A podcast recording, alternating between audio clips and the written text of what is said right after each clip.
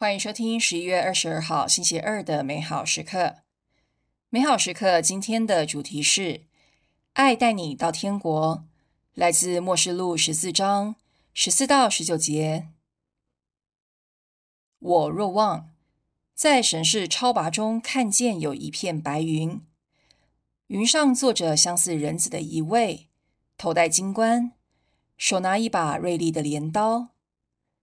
有另一位天使从殿里出来，高声向坐在云上的那位喊道：“伸出你的镰刀收割吧，因为收割的时期已到，地上的庄稼已成熟了。”坐在云上的那位就向地上伸出镰刀，地上庄稼就被收割了。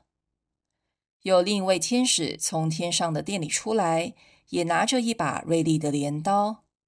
又有一位掌管火的天使从祭坛那里出来，高声向那拿着锐利镰刀的喊说：“伸出你锐利的镰刀，收割地上葡萄园的葡萄吧，因为葡萄已成熟了。”那天使就向地上伸出了镰刀，收割了地上的葡萄，把葡萄扔到天主易怒的大炸酒池内。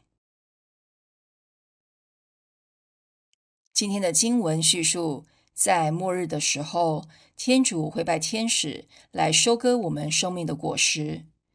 我们可以试着反省：如果今天天使来到你的跟前，要收割你生命的果实，他会收到什么呢？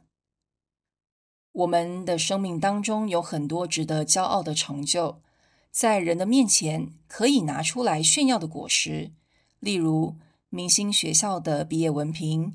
各种证照、各项比赛得来的奖杯、丰富的工作经验、银行内的存款、名人朋友以及人际关系等等，但在天使的眼中，这些到底值多少钱呢？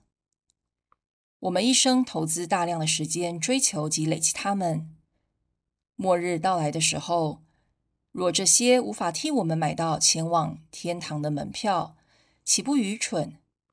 所以，趁我们活着，还能改变生命，决定把生命投资在天国永恒的果实上吧。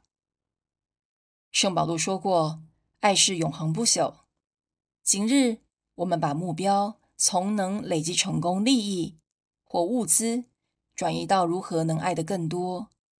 只要我们在细节上选择爱，积少成多，才能用爱的点数通往天国的道路。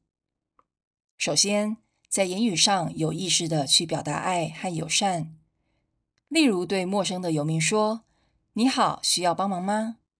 对家人说：“我爱你。”对师长、员工说：“谢谢你。”对得罪我们的人说：“我原谅你。”用我们的爱肯定他人存在的价值。你今天愿意怎么去爱呢？品尝圣言。伸出你的镰刀，收割吧，因为收割的时期已到，地上的庄稼已成熟了。